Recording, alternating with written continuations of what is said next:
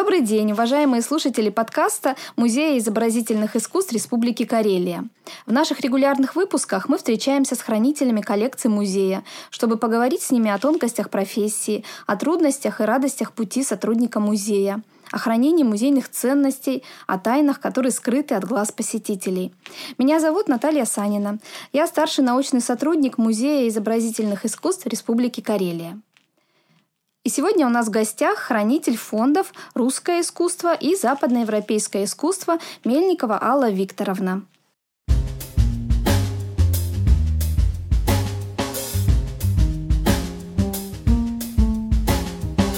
Здравствуйте, Алла Викторовна. Добрый день. Э, расскажите, пожалуйста, кто вы по образованию? У меня два высших образования. По первому образованию я профессиональный историк, по второму образованию искусствовед. Я закончила в Санкт-Петербурге факультет теории истории изобразительного искусства в Институте живописи, скульптуры и архитектуры имени Ильи Ефимовича Репина. Это знаменитая в прошлом Императорская академия художеств. Спасибо. Ну и сразу же расскажите о ваших коллекциях. Ну, мне достались две замечательные коллекции нашего музея. Коллекция русского искусства и коллекция западноевропейского искусства. По своему количественному составу они не слишком большие, но хранят в себе удивительные вещи, которые мы пытаемся показать и в постоянной экспозиции нашего музея, и на наших многочисленных временных выставках. А, традиция коллекционирования произведений русского изобразительного искусства, к сожалению, в Карелии не так была широко распространена, распространена как в центральных или южных частях Российской империи, и у нас нет такого слоя культуры, как дворянская усадебная культура, где как раз сформировались эти замечательные картинные галереи русских аристократов. Так как Карелия и не была и купеческим краем, у нас не было и частных купеческих коллекций, а, поэтому произведения западноевропейского и русского искусства, они не были предметом, который собирал свои фонды. Наш первый музей, который известен как а, Аланецкий естественно-промышленный и церковно-этнографический музей. Там была прекрасная коллекция западноевропейского фарфора, а, несколько первоклассных произведений русской живописи и западноевропейского искусства. Но, собственно говоря, художественного музея в Карелии до 1917 года не было. И вот а, когда в силу революционных событий создалась наша знаменитая Карельская республика, тогда еще первоначально Карельская трудовая коммуна, в 1927 году в Карельский краеведческий музей поступила необыкновенная просьба. А, сотрудники Русского музея предлагали создать в Карелии картинную галерею, но на определенных условиях. Они хотели получить из фондов Краеведческого музея а, знаменитые северные иконы 14, 15, 16 века, которые оказались там после закрытия Церковно-исторического музея в 1920 году. И э, директор Краеведческого музея того времени Крылов это предложение принял принял. Были отобраны иконы, которые перешли в фонды э, знаменитого русского музея в Ленинграде, теперь в Санкт-Петербурге.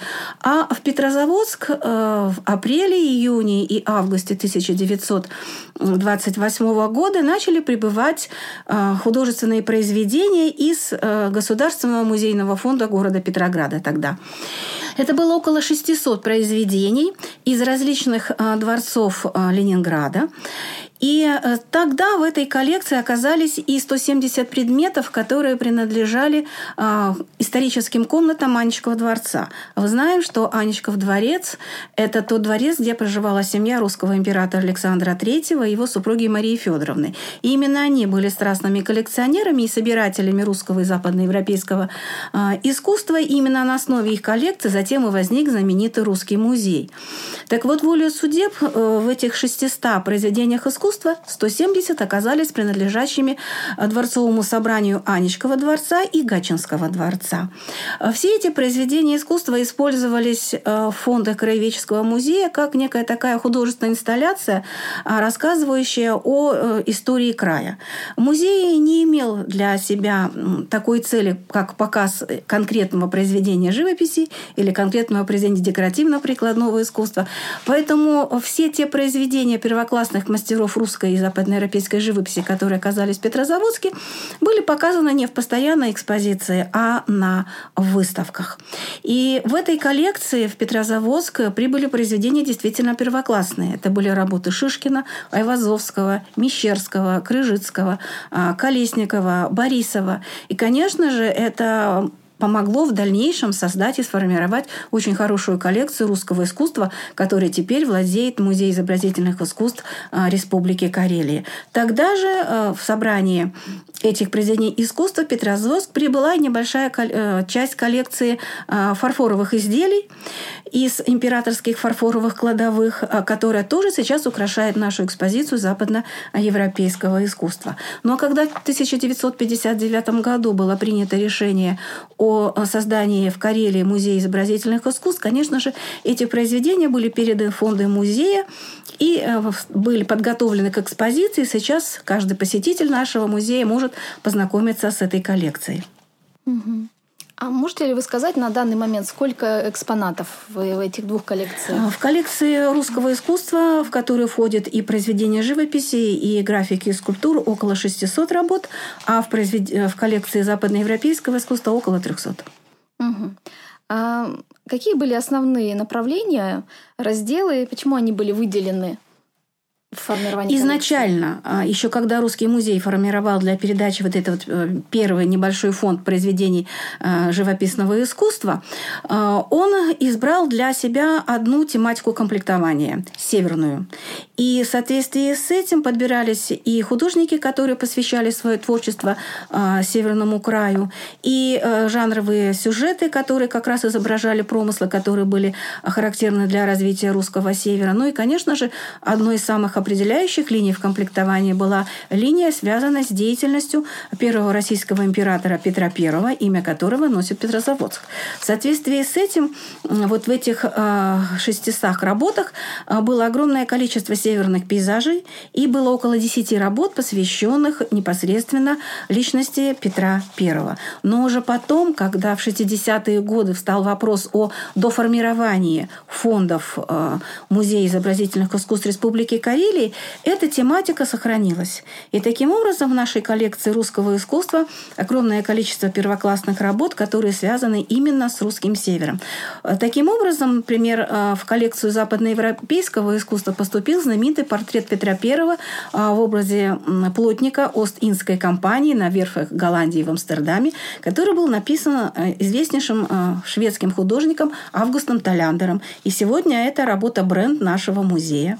К нам нам поступили э, знаменитые э, рисовые гравюры э, Алексея Зубова, сподвижника Петра I. И у нас в музее есть небольшая коллекция, которая охватывает произведения не только 18-19, но и 20 века, которая формируется как Петровская коллекция.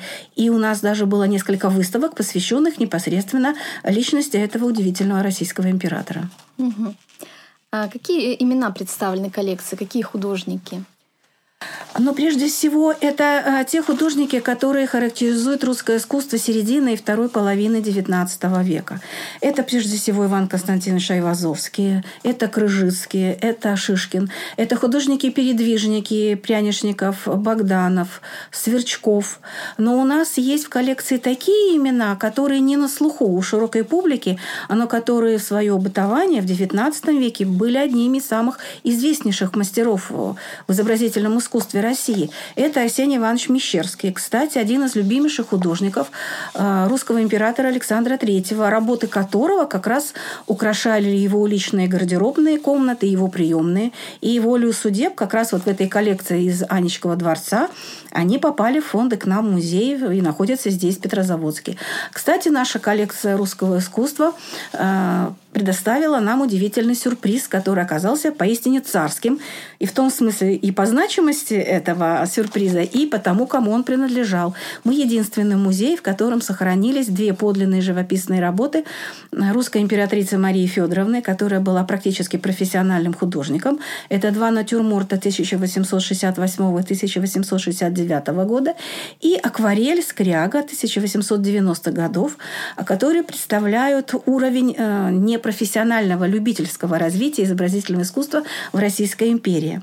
Каждое лето наш выставочный отдел делает специальную выставку, посвященную императрице Марии Федоровне, где все посетители нашего музея могут увидеть часть коллекции Анечкова дворца и полюбоваться работами одной из российских императриц. А, кроме того, в нашей коллекции есть работы художников, которые стали эм, художниками, которых называют национальным достоянием ряд европейских государств. Так у нас есть работы братьев Колесниковых, Степана Федоровича и э, Ивана Федоровича Колесниковых, которых необычайно ценил император Николай II, чьи работы он покупал для себя, хотя, в отличие от своего батюшки, он коллекционером не был. И эти уникальные работы как раз рассказывают о стилистике и развитии русского искусства в начале XX века. Есть у нас и прекрасная работа Николая Егоровича Сверчкова, а, которая ранее находилась в Гатчинском дворце, который тоже был резиденцией русского императора Александра III, и она как раз иллюстрирует а, страстное увлечение Александра III русской охотой. А, кроме того, в коллекции русского искусства у нас есть масса прекрасных русских пейзажных работ тех художников, которые не на слуху. Это Лагорио, это Судковский и, конечно, иметь в фондах коллекции хотя бы одну работу Судковского – это большое счастье, потому что, в отличие от общепризнанного Ивана Константиновича Айвазовского, Судковский, который прожил всего 30 с небольшим лет, э, он все-таки сумел завоевать славу соперника Айвазовского. И э, небольшое количество работ, которое осталось от его творческого наследия, оно распределено э, по провинциальным музеям. И действительно, то, что одна из этих работ оказалась в Петрозаводске, это большая удача. Кстати, фонд русского искусства хранит необыкновенное количество загадок. Вот, например, одна из них связана с именем художника Сергея Ивановича Васильковского. А нам принадлежит небольшая работа, которую нам передал Государственный Эрмитаж, где есть очень интересная дарственная надпись «С. Гинзбургу от Васильковского». Но учитывая факты биографии Васильковского, есть предположение, что эта работа не что иное, как его подарок одному из представителей знаменитого банкирского дома Гинзбурга в Санкт-Петербурге. Таким образом, если заниматься историей каждой картины, которая есть в нашей даже небольшой коллекции, то это влечет за собой массу исторических и искусствоведческих открытий. И, конечно же, нам бы хотелось, чтобы э, количество выставок, на которых мы могли бы показать весь наш фонд, было бы значительно больше, чем э, то, которое мы сейчас имеем. Спасибо. Алла Викторовна, скажите, пожалуйста, кроме живописи, ведь в коллекции представлена и графика. Да? Могли бы вы рассказать о графике? Графика представлена в нашей коллекции. Этой коллекции мы в основном обязаны Русскому музею и Эрмитажу. А, в таких больших а, музеях, как Эрмитаж и Русский музей, существует дублетный фонд. Так как графика – это искусство тиражное, а, то количество работы несравнимо по сравнению с живописными полотнами. И, конечно же, русский фонд, русский Русский музей принял для себя решение в 60-е годы передать часть своей коллекции дублетной графики а, Музею изобразительных искусств Республики Карелия. Таким образом, у нас появились работы Щедровского, Ухтомского, Чемисова, уже упоминаемого мною Алексея Зубова. У нас есть прекрасные акварели Далькевича, это его иллюстрации к знаменитой поэме Гоголя а, «Мертвые души». А кроме того, благодаря Русскому музею у нас появилась прекрасная акварель а, незаслуженно забытого русского художника Николая Николаевича Каразина, который в XIX веке считался непревзойденным мастером акварели и чьи работы составляли славу очень многих музеев а, Российской империи. Но самый необычный подарок а, русские музеи Эрмитаж преподнесли нашему фонду западноевропейского искусства.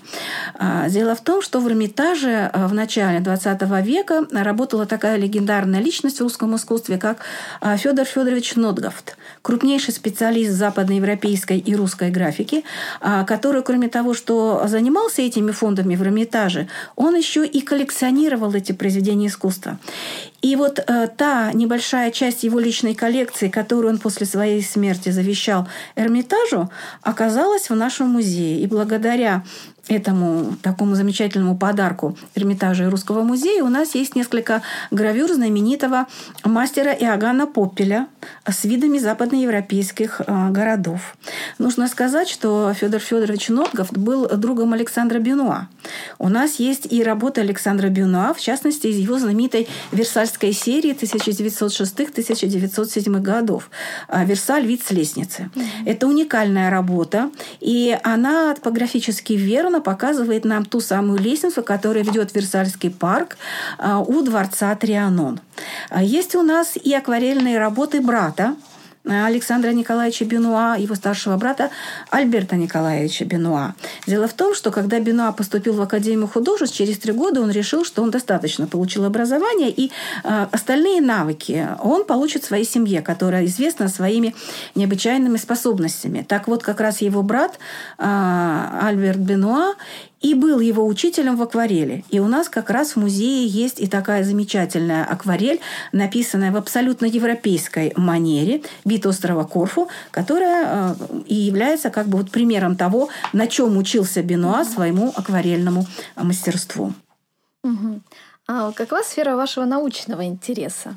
Ну, в силу того, что русское и западноевропейское искусство очень часто по своей идейной содержательности абсолютно противоположно, особенно искусство передвижников, от академического искусства Западной Европы, то э, трудно выделить какую-то одну линию научных интересов, потому что приходится изучать всю коллекцию в целом, выделять самые интересные для зрителей на будущих выставках работы, и поэтому интересы, конечно, формируются для раскрытия самых ярких ярких как сейчас принято говорить, брендовых произведений из коллекции и показа их нашим посетителям.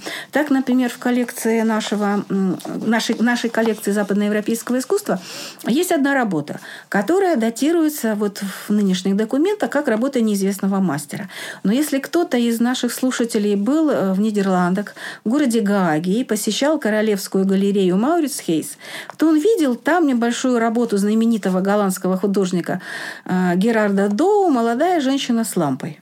Так вот, в наших фондах хранится абсолютно точная копия этой работы. И, конечно, нам предстоит большая работа для того, чтобы сделать атрибуцию этой работы и э, выверить все ее непосредственные стилистические, исторические данные для того, чтобы э, точно можно было сказать, либо это ученики из мастерской Герарда Доу, либо это авторское повторение. Если это кажется именно так, то тогда наш музей будет владеть бесценным сокровищем подлинной работой, созданным одним из самых лучших лучших э, голландских художников XVII века. Угу. Алла Викторовна, вы так интересно рассказываете о ваших экспонатах коллекции. А что же вы расскажете о вашем любимом экспонате, если у вас... Ну, к сожалению, такой... у хранителя не может быть любимых экспонатов, потому что все они нуждаются в одинаковом внимании, э, в одинаковом научном изучении. И только лишь в силу того, что тот или иной э, э, музейный экспонат имеет более или менее разработанную или выясненную музейную легенду, или его автор является наиболее значимым для истории развития мирового искусства художником, только поэтому ему уделяется большая часть внимания, чем всем остальным предметам. Но нужно сказать, что ни один предмет искусства не создается для того, чтобы находиться в хранении. А, они создаются для того, чтобы на них смотрели, ими любовались. Они могут провоцировать а, зрителя, они могут вызывать какой-то интерес, могут вызывать какой-то эмоциональный отклик. И поэтому они нуждаются в периодическом показе. И для этого должна быть специальная и искусствоведческая, и научная, и вот чисто ремесленная а, подготовка. Э, к сожалению, если кто-то из тех, кто думает э, пойти на работу в музей, откроет справочник э, профессий э, в той самой главе, где написано «музейный хранитель», угу. то он прочитает там две очень спорные вещи. Тип труда ручной, условия работы комнатные. Так вот, все, кто придут в музей, могут сразу забыть о ручном труде и о комнатных условиях, потому что и само хранение, само отношение, само общение с музейными предметами, оно не предполагает вот этой вот чисто канцелярской такой работы, работы, а, это а, работа, которая должна соединять в себе огромный пласт информации.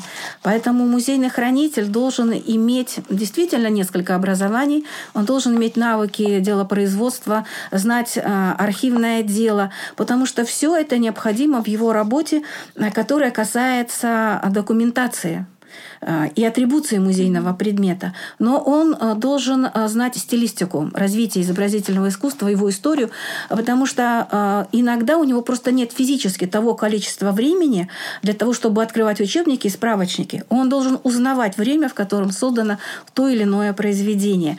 Поэтому для хранителя, наверное, самое главное такой термин, который существует у искусствоведов, как насмотренность. Он должен слишком много видеть, слишком много запоминать. И здесь, конечно, чисто профессиональное качество – это хорошая зрительная память. Без этого хранителем быть невозможно. Угу. Ну, вы ответили, наверное, на вопрос о качестве хранителя, который ему необходимо. А скажите, пожалуйста, а, вы храните и живопись, и графику. А есть ли принципиальные различия в хранении живописи и графики, например? Ну, каждый музейный предмет требует особых условий хранения. Это зависит от того материала, на котором он создан, и той технологии, которая применялась при создании этого произведения искусства. А живопись хранить намного легче. И мне, в отличие от моих коллег, которые хранят произведения XX века, в этой ситуации тоже значительно больше повезло, потому что а, та технология создания красок, а, структуры нанесения краски и подготовки холста, она в XVIII-XIX веке художниками свято сохранялась. И этому они уделяли огромное внимание. Среди них было крайне мало экспериментаторов, поэтому сохранность живописных произведений XVII, XVIII, XIX века, если они не подвергались каким-то механическим воздействиям или сильным атмосферным колебаниям, достаточно хорошая. Угу. Они нуждаются, скажем так, в поверхностной чистке верхнего слоя, и живопись это сохраняется более или менее хорошо. То, что касается графики, то все хранители скажут вам на этот вопрос примерно одинаково, что большей капризницы в музейных фондах, чем графика, сложно найти. Каждый вид графики требует определенных условий. Кроме того, сам материал, а, который воспроизводит нам графику, это бумага. Независимо от типа и сорта бумаги, она требует особых условий соприкосновения с особыми материалами. Это практически всегда бескислотный картон, это всегда дерево без каких-либо химических добавок а, при его обработке, это особая плотность наполняемости предметами в папке, не более 15 листов, так как графика имеет свойство уплотняться, бумага желтеть. И, конечно, конечно же, она требует определенного проветривания для того, чтобы э, можно было проверить э, запыленность произведения искусства. Поэтому графика действительно, и поэтому она практически э, очень редко показывается в постоянных экспозициях.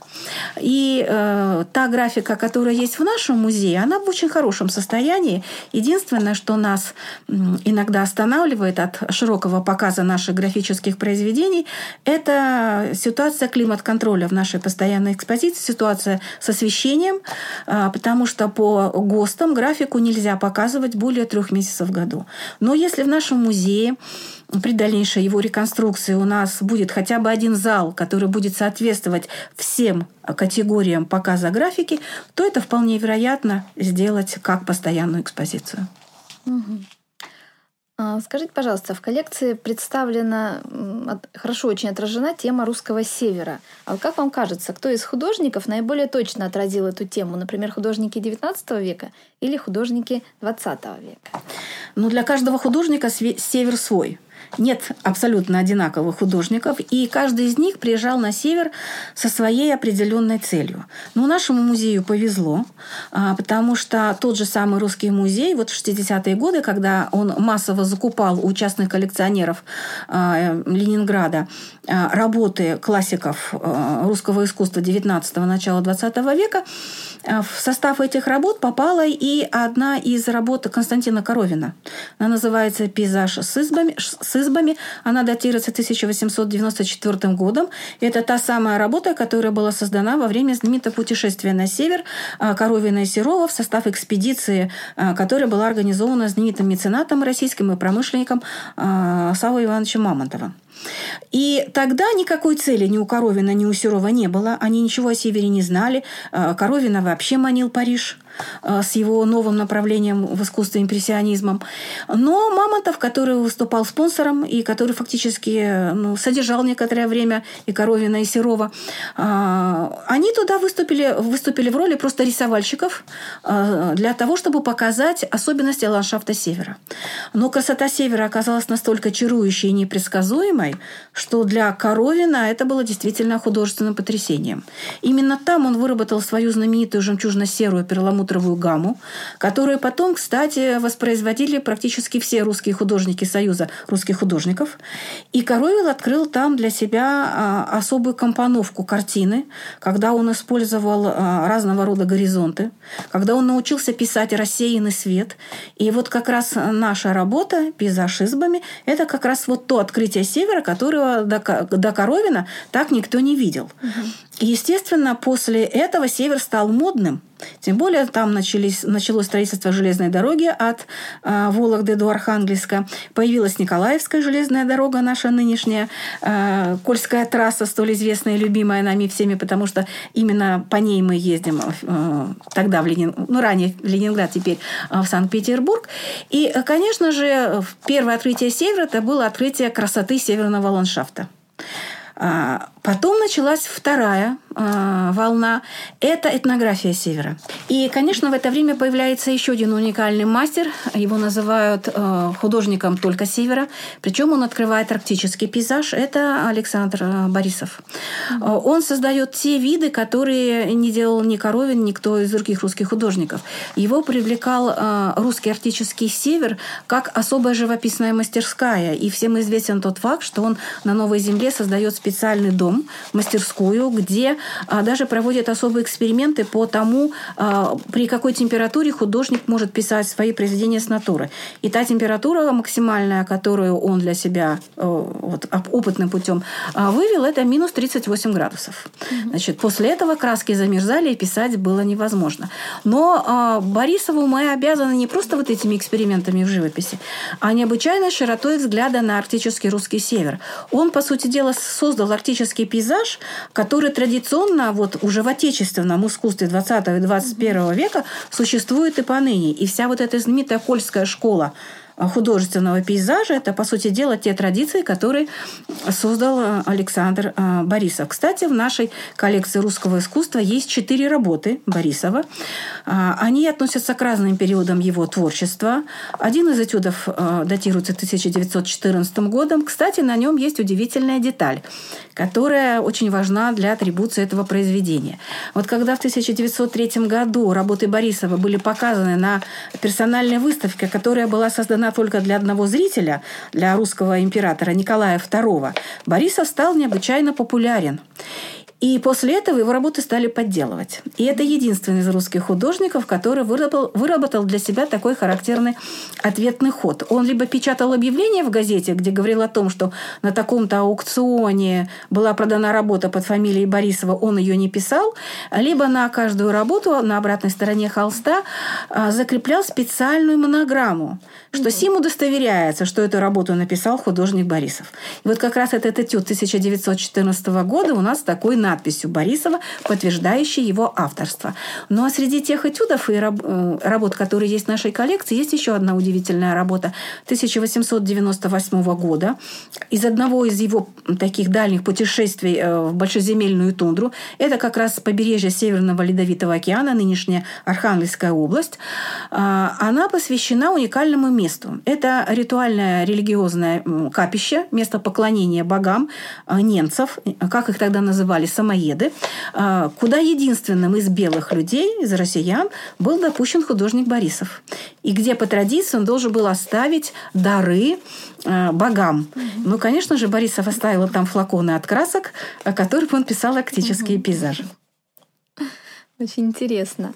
Вот, Алла Викторовна, вы уже упоминали, что у нас в коллекции есть необычные работы. Это э, произведения Марии Федоровны Романовой, русской императрицы. Расскажите, пожалуйста, а как эти произведения попали в наш музей? Ну и судьба такая же, как и всех остальных произведений, вот этих 600 работ, которые э, из Ленинградского музейного фонда передавали э, для организации э, вот этой вот картинной галереи. Но картинной галереи создать не удалось. Эти все работы попали в Корейский краеведческий музей и использовались для временных выставок в этом музее. И никто не обращал внимания на то, какая монограмма стоит в нижних углах этих двух знаменитых работ. В принципе, для произведений искусства, которые поступали из многочисленных дворцов русской аристократии и в Москве, и в Петербурге, существовало определенное историческое клише. Если они были связаны с царским домом, то они для нового молодого советского государства уже не представляли ни исторической, ни художественной ценности. И таким образом очень многие из этих произведений как бы оказывались невостребованными. И лишь тогда, когда датская общественность собиралась праздновать 150-летие э, со дня рождения э, своей знаменитой принцессы Дагмары, ставшей волею судье прусской императрицей, э, разыскивались ее работы, потому что было известно, что она увлекалась живописью, написала за свою же достаточно много работ, и тогда вот в наш, фондах нашего музея и были найдены эти работы, которые оказались действительно единственными, которые действительно написаны рукой знаменитой императрицы Марии Федоровны. Нужно сказать, что вот э, быть хранителем русского и зарубежного искусства – это не только сложная, но и очень почетная должность. И э, многие, наверное, хранители согласятся, что э, хранитель – это всегда личность, это всегда имя. И нашему музею повезло, потому что многие годы хранителем вот этих двух коллекций была, была легенда нашего музея, к сожалению, ныне покойный Сергей Пантелеймонович Сергеев. И вот именно он и есть первооткрыватель этих уникальных произведений. Благодаря его пытливому уму такую неуемной энергии наш музей э, теперь имеет возможность каждое лето показывать для э, посетителей э, нашего музея и многочисленных туристов эту уникальную коллекцию Занчикова дворца и работы Марии Федоровны. Но если вообще вот вернуться к хранителю и его роли, то э, до э, вот того, как эта профессия стала такой массовой в советских музеях, ее значение было несколько принижено. Э, в роли хранителя художественных коллекций всегда выступали самые известные художники. Ну, хрестоматийный пример, что хранителем Ватиканских музеев был никто иной, как Рафаэль. А то, что касается наших фондов, то у нас есть работы не только известных художников, но и тех э, персонажей, которые были хранителями. Я уже упоминала Александра Николаевича Бенуа. Он ведь знаменитый хранитель коллекции, древне... Э, коллекции русского и зарубежного искусства графини Тенишевой. А потом он стал хранителем, а потом и директором э, Эрмитажа до 1926 года. Знаменитый Иосиф Брас, картина которого «Портрет жены», украшает нашу постоянную экспозицию. Он ученый-хранитель отдела голландской живописи в Эрмитаже. Далее Кири... Э, Карл Викентьевич Лемах – человек, который был учителем царских детей, уже упоминаемого нами неоднократно, императора Александра III, его жены Марии, императрицы Марии Федоровны. Так вот, он был назначен Александром III, а затем эта должность была утверждена после смерти императора его наследником э, Николаем II, как главный хранитель коллект галереи живописи имени русского императора Александра III, то есть русского музея. Вплоть до своей кончины Карл Лемах выполнял эту почетную обязанность. Таким образом, хранитель – это не сухарь, который непосредственно перебирает произведения искусства, занимается какими-то научными выкладками. Это человек, который должен обладать особым отношением к искусству, должен понимать это искусство и должен быть увлечен. И, конечно же, в наше время для музеев очень важно, э, чтобы у них были такие люди, как вот в нашем музее был Сергей Пантелеймонович Сергеев, э, для которых искусство становилось судьбой. И, конечно, тот объем знаний, который они уносят с собой, это невосполнимая утрата. У психологов и тех людей, которые занимаются информационным полем, есть такое понятие, как тацитное знание. Это то знание, которое принадлежит каждому конкретному человеку. И, к сожалению, уходя человек уносит это знание с собой. Mm-hmm. Так вот, очень бы хотелось, чтобы в музеях, для чего они и существуют, это знание всегда оставалось. Потому что без той наработки, без того объема информации, который создает каждый хранитель любой коллекции, не только русского и зарубежного искусства. У нас, кстати, были такие хранители, как Людмила Васильевна Соловьева, э, фонда карельского искусства, э, чтобы этот объем знаний оставался. Потому что музей не может существовать и начинать работу каждый сотрудник с нуля. Он должен прийти к той огромной базе, которая наработана годами. И вот мы сейчас пытаемся силами нашего коллектива хранителей сохранить все то, что было сделано до нас, и передать это тем, кто придет после нас. Спасибо. Очень, на самом деле, важная и нужная идея. Ну, я думаю, что некоторым нашим слушателям известно, что в здании нашего музея в XIX веке располагалась Алонецкая губернская мужская гимназия, в которой учился, например, художник Василий Дмитриевич Поленов. Могли бы вы рассказать о тех картинах, которые хранятся в нашем музее именно этого художника Поленова? Ну, наверное, любой, кто пытается прочитать эту вывеску, потом зайти в наш музей, ожидают увидеть здесь коллекцию работ Поленова. Но время и судьба распорядились так, что в нашем музее всего две работы подлинные, принадлежащие кисти Василия Дмитриевича Поленова. И, кстати, а, они попали к нам не из знаменитого Поленовского имения Имаченцы, которое ранее находилось в Ладейно-Польском уезде Алонецкой губернии. Они попали к нам из частных собраний, где их также покупали сотрудники Русского музея для формирования фондов Музея изобразительных искусств Республики Карелия. У нас всего две работы Поленова. Это вид с рекой и гористый берег Аяти. Так вот, как раз с Солонецкой губернией связана работа гористый берег Аяти. Она совсем небольшая, практически она может считаться этюдной работой Поленова. Но, тем не менее, она очень характерна для этого одного из лучших мастеров пленерной русской пейзажной живописи. Конечно, нам бы хотелось, чтобы у нас было много работ Поленова, но Поленовы, когда продавали свой дом в Маченцах, они поступили, на их взгляд, очень мудро. Они забрали все свои работы, которые там находились, и э, расположили их в том имении, которое они покупают в Тульской э, губернии, в селении, которое называют Барок. И ныне это знаменитый музей усадьба Поленова где как раз э, хранителями и руководителями этого музея являются прямые потомки этого великого художника. И мы имеем очень тесные связи э, с этим музеем. Наверное, многие были на этой выставке нашей знаменитой, которую мы делали в сотрудничестве с этим музеем, которая была как раз посвящена Поленову, называлась она «Возвращение в гимназию». Поэтому все те работы, которые были написаны Поленовым на э, тематику, связанную с Карелией, как раз непосредственно в этом имении Маченцы, можно увидеть в Поленово, который которая, к сожалению, находится не здесь. Понятно.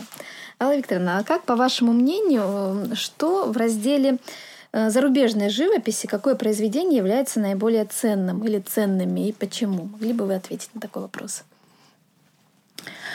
Ну, сложно говорить о том, насколько ценно то или иное художественное произведение, потому что это зависит и от, э, скажем так, известности его автора, как я уже говорила, да, и от его э, стопроцентного попадания в стилистику того или иного исторического периода э, в развитии изобразительного искусства.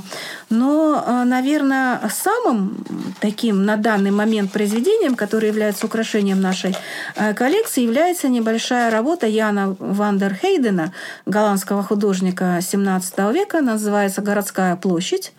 И это действительно настоящая голландская живопись. Это малые голландцы, 17 век, деревянная доска, скрупулезная миниатюрная живопись.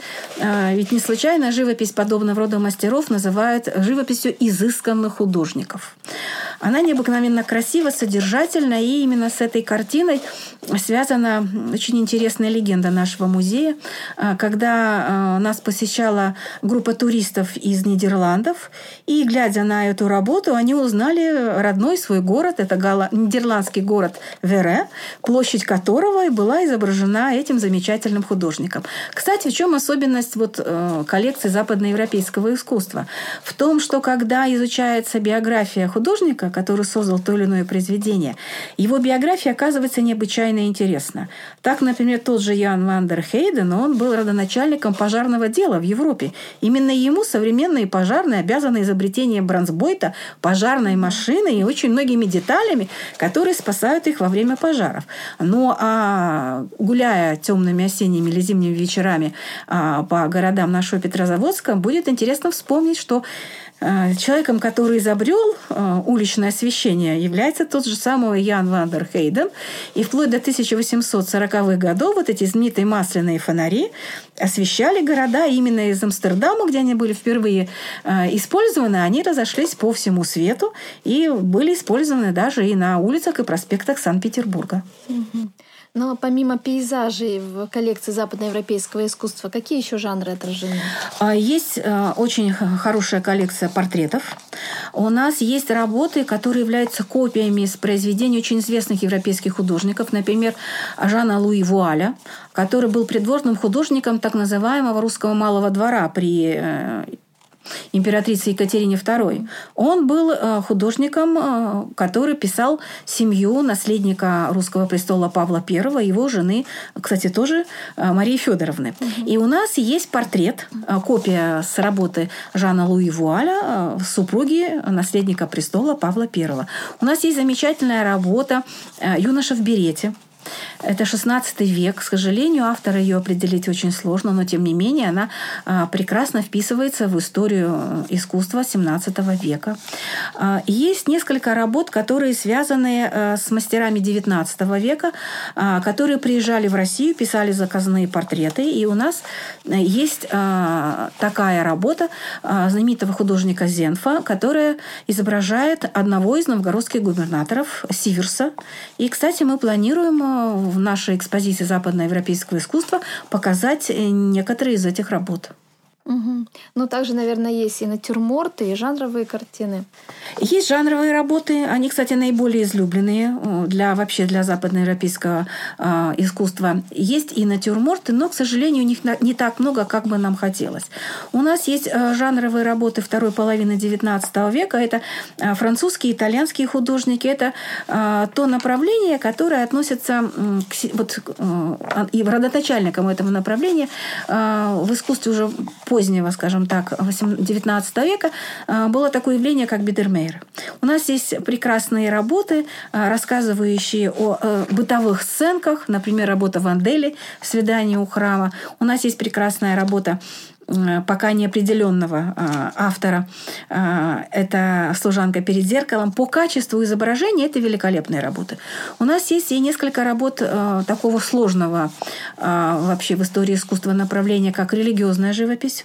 У нас есть работа, посвященная одному из Э, библейских сюжетов и евангелийских сюжетов. Это «Брак в Кане Галилейской». Это работа, которая сочетает в себе стилистику знаменитой венецианской школы, создания подобного рода произведений. Есть работа, посвященная преображению знаменитого апостола Павла, она так и называется «Преображение Савла в Павла». Очень интересная работа. Есть предположение, что это один из подготовительных набросков к росписи плафона церкви э, в Павловске потому что именно туда были приглашены очень многие мастера, которые э, расписывали э, эти э, стены и плафоны этой церкви. А вы знаете, что Павловск – это резиденция будущего наследника э, Павла I. И, естественно, вот этот сюжет, связанный с знаменитыми Павлами, в истории он был там очень и очень востребован. Есть у нас и э, работа э, Карла Нодье э, «Сибила», небольшая работа, которая как раз затрагивает и мифологические э, темы э, в западноевропейском искусстве. Угу. Скажите, пожалуйста, а с какими трудностями сталкивается хранитель вообще или хранитель живописи? Но если говорить о технической стороне работы, это прежде всего просто физический недостаток времени, потому что объем настолько велик, что отведенного времени, согласно Трудовому кодексу, не хватает никогда. Вот. А если говорить о содержательной части работы, э, то, конечно, это тот объем знаний, которым должен владеть хранитель. Я уже об этом говорила. И, наверное, это одна из э, тех самых э, профессий, которая требует для, от человека абсолютно полной отдачи. Угу, спасибо. А что бы вы могли посоветовать почитать или посмотреть нашим слушателям, которые хотят побольше узнать о коллекции русского искусства, коллекции западноевропейского искусства нашего музея? У нашем музее есть замечательная книга, которая была издана в серии «Белый город». Это, наверное, на данный момент единственное издание, которое для, скажем так, непрофессионального зрителя и читателя э, дает э, самую лучшую картину развития истории коллекции истории нашего музея. Но если обратиться вообще к теме посвященной изобразительному искусству, то сложно сказать, что здесь нужно читать. Потому что у каждого есть свои пристрастия. Кто-то приверженец классического искусства, кому-то нравятся передвижники, кто-то воспринимает только авангард или искусство современное, которое иногда называют а, даже не произведением искусства, а арт-объектами, которые находятся на пограничии между дизайном и, собственно говоря, изобразительным искусством. Поэтому я бы рекомендовала всем, кому интересно изобразительное искусство, просто ходить в музей и смотреть. И вот когда у него появится определенный процент этой знаменитой насмотренности, тогда он уже будет правильно выстраивать свой визуальный ряд, правильно делать какие-то акценты, и искусство перестанет быть для него вот этой вот терра инкогнита, землей непонятной, неизведанной, а будет просто хорошим приятелем, другом, и, естественно, оно необычайно расширит его кругозор и его образовательный базис. Угу. А вот еще такой вопрос. На протяжении долгих лет неизменный зрительский интерес вызывают картины художника Ивана Айвазовского.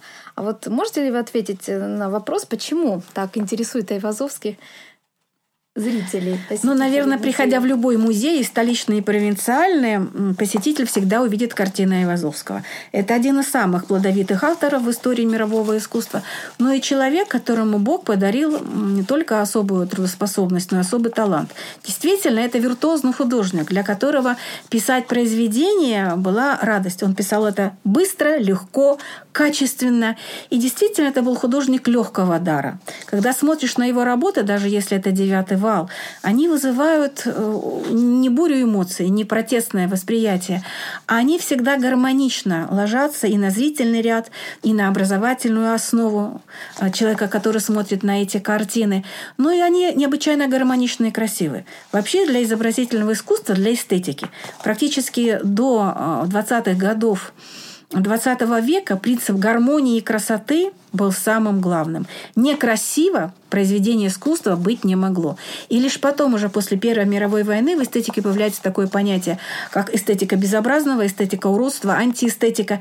И тогда искусство 20 века создает совершенно иные произведения. Мы сейчас все с вами живем а, вот в современном изобразительном а, пространстве, и мы видим, что академическое искусство, оно как бы отходит на второй план, и наш визуальный ряд привычный, он несколько иной.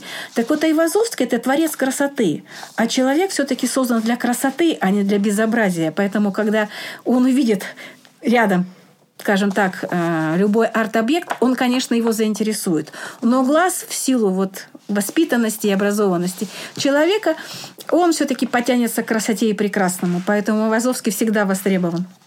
Спасибо.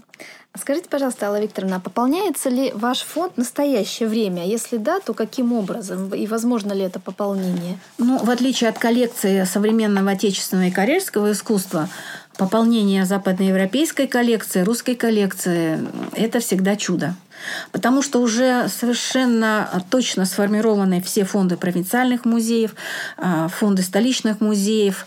А, существуют специальные государственные фонды, где хранятся дублетные картины, которые создавались, но в основном это работа 20 века.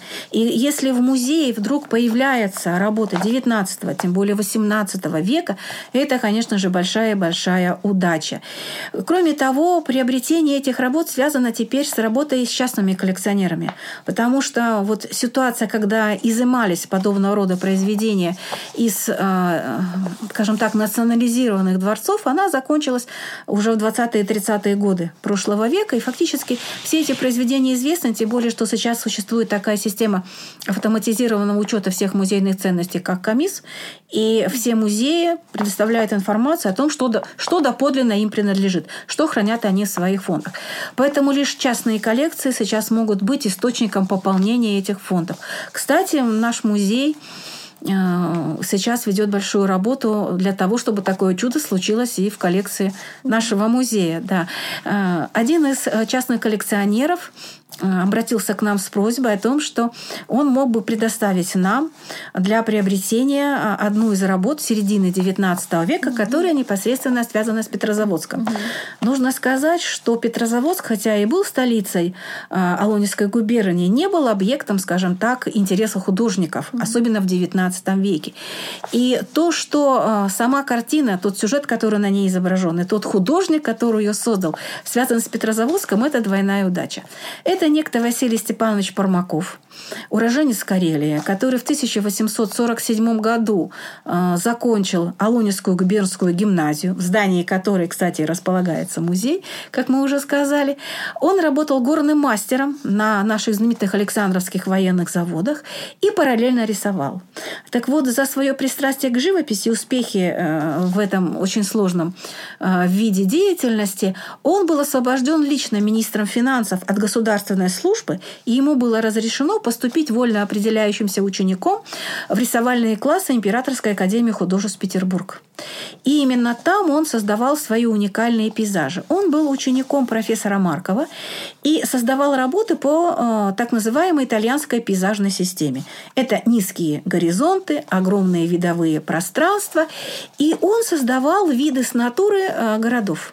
И, как оказалось, это был не только Петербург, но и знакомый ему Петрозаводск. Так вот, в коллекции этого, а, ну, не будем называть фамилию этого человека, это будет неэтично, а, находится картина, которая изображает общественную пристань Петрозаводска в 1850 году, возможно, даже в один из религиозных праздников. Причем, когда эту работу сравнили с фотографией Покудина-Горского, угу. то оказалось, это практически идентичный вид.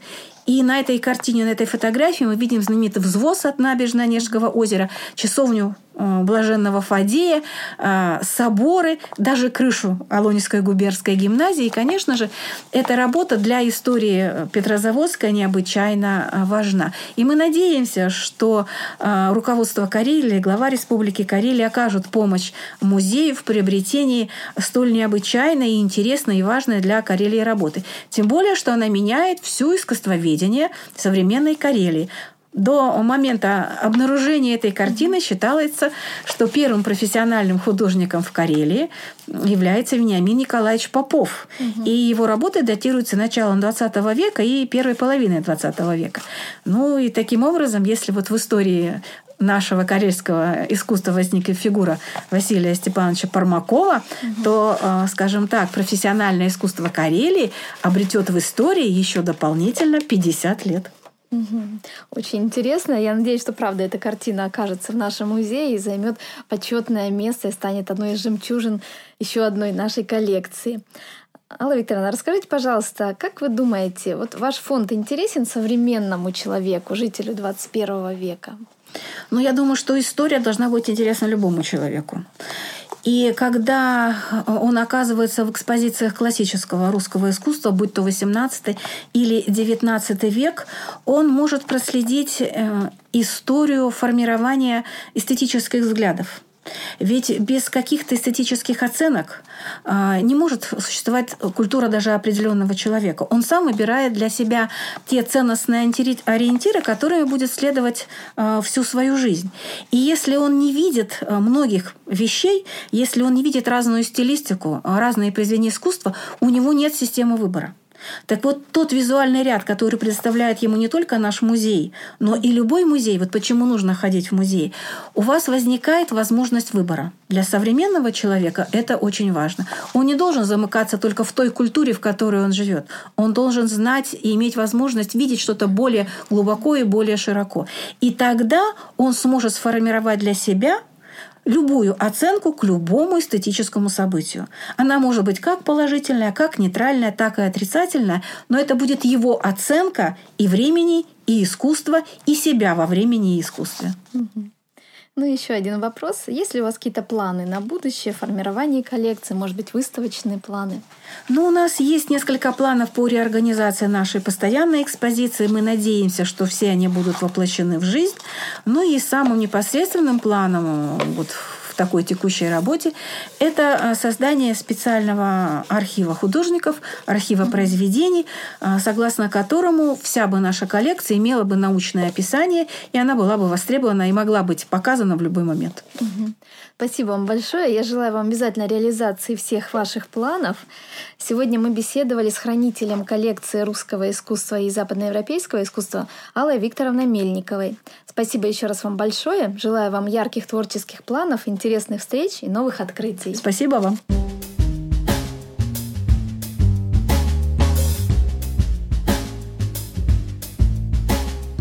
Материалы подготовлены в рамках реализации проекта победителя конкурса «Общее дело» благотворительной программы «Эффективная филантропия» благотворительного фонда Владимира Потанина, 2020 год.